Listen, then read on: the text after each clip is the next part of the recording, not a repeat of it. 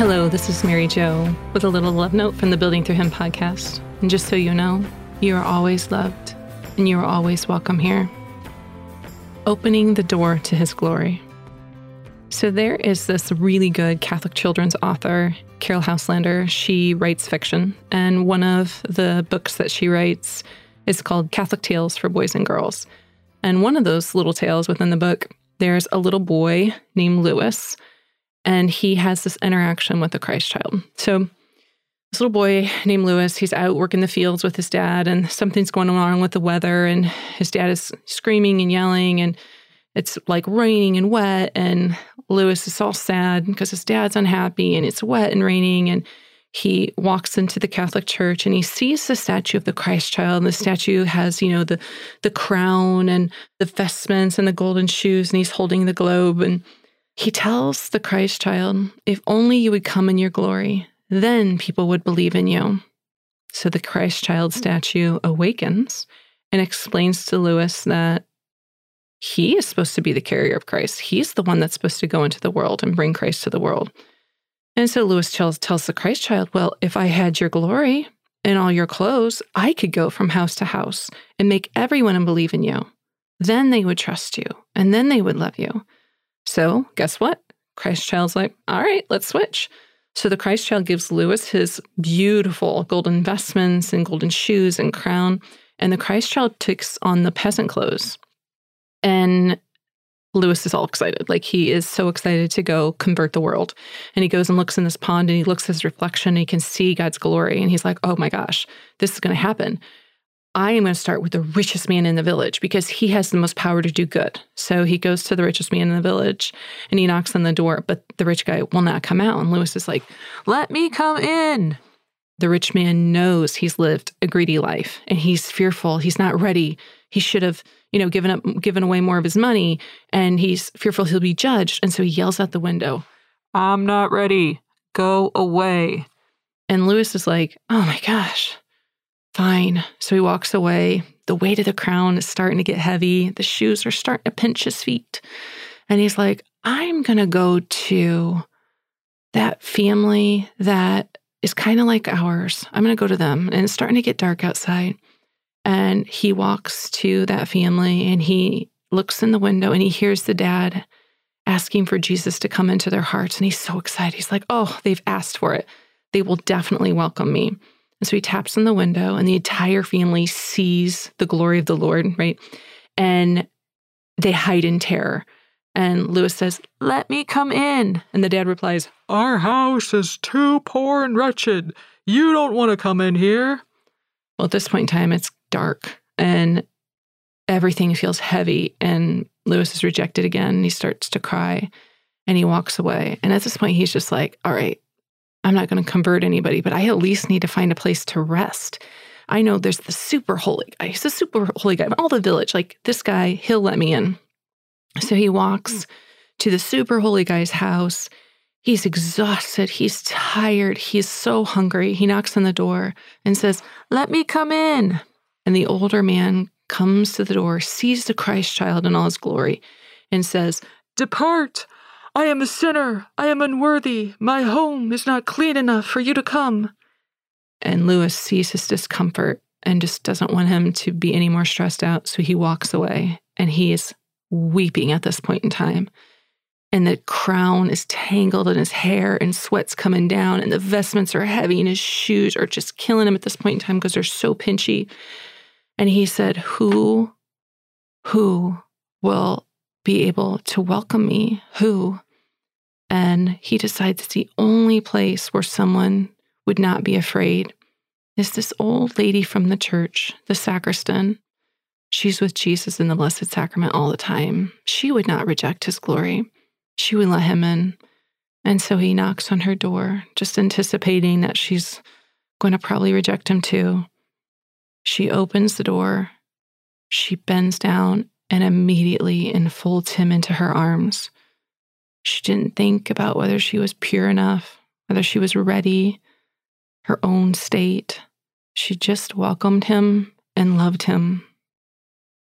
And so the next morning, Lewis comes back to the church holding all the Christ child's clothing.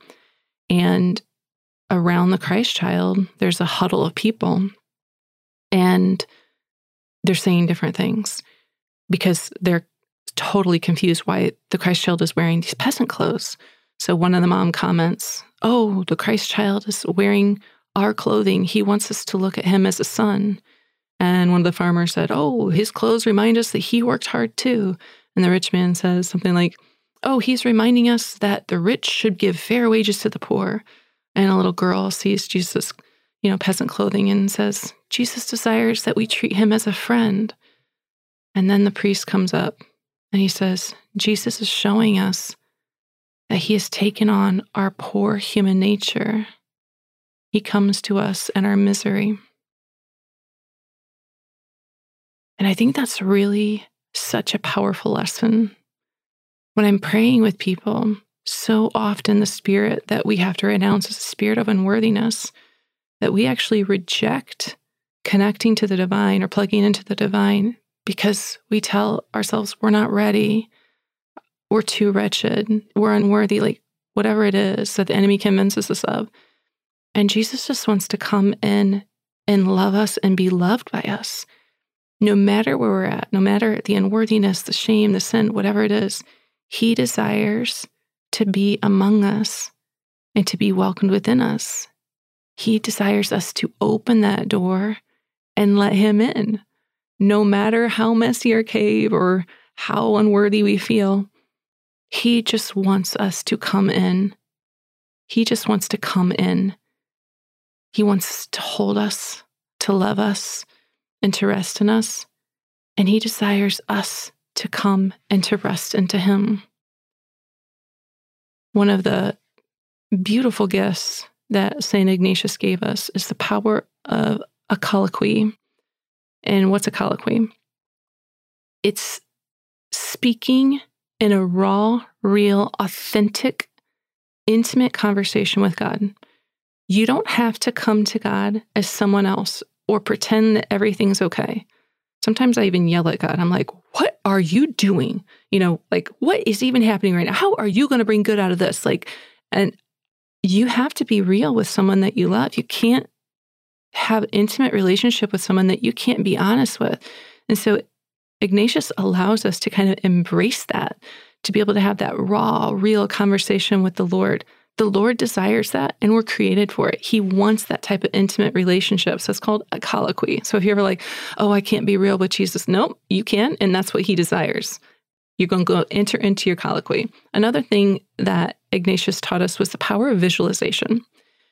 And so having that visualization, the colloquy put together is really awesome. So if you're not driving, I just asked that you would take like two minutes and be still and close your eyes so I can lead you into this encounter with our Lord so you can experience that. So I want you just to take a deep breath, just pause. And I want you to recall a happy childhood memory or a time where you felt really close to the Lord.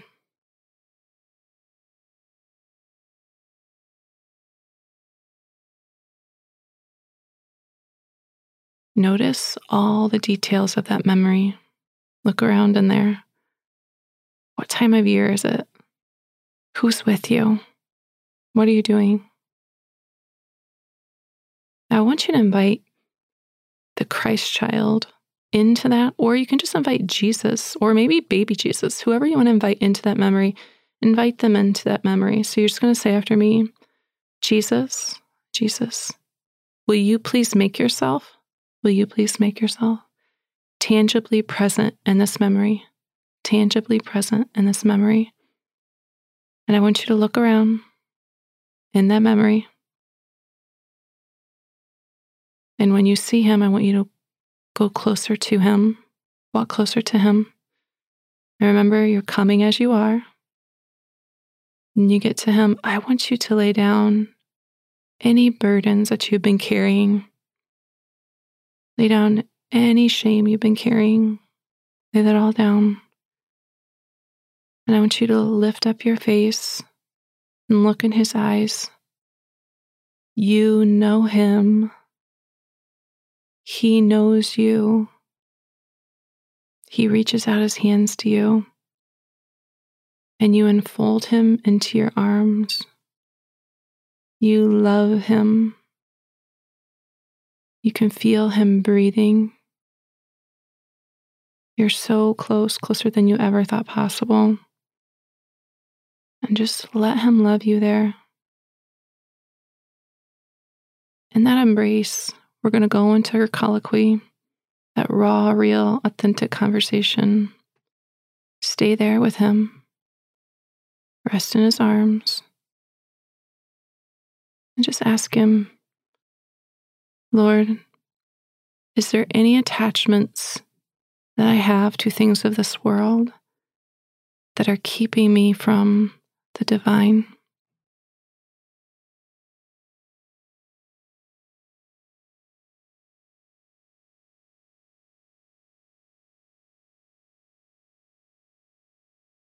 Lord, what do you desire me to do for the remaining part of Lent?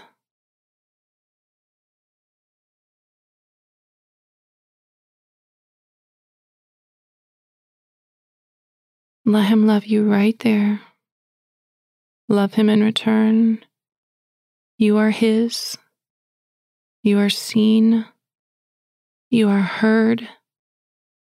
You are known. You are loved. This is the living water that you have thirsted for your entire life. Drink in his love and his light. Rest in his embrace. Remember, my sisters and brothers, that moment that you just experienced, you can open your eyes now.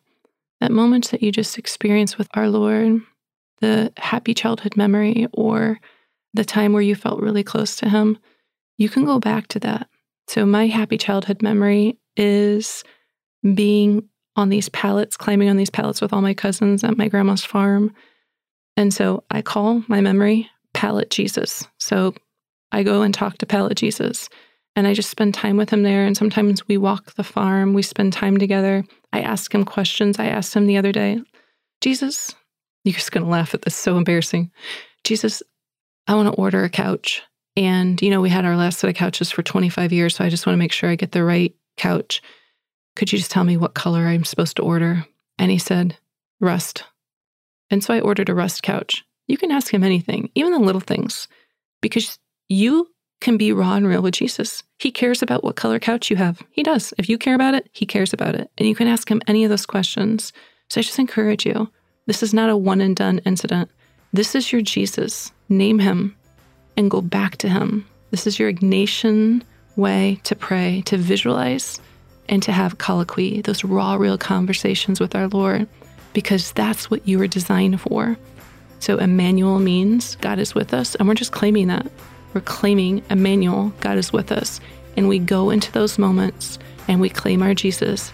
We talk, we interact, and we have our relationship with Him there, what we were created for.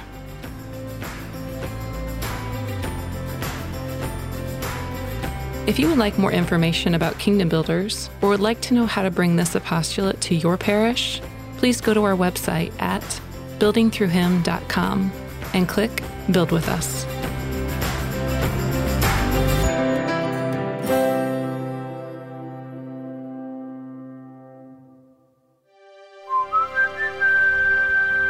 This podcast is part of the Spoke Street Network. For more great podcasts, visit spokestreet.com.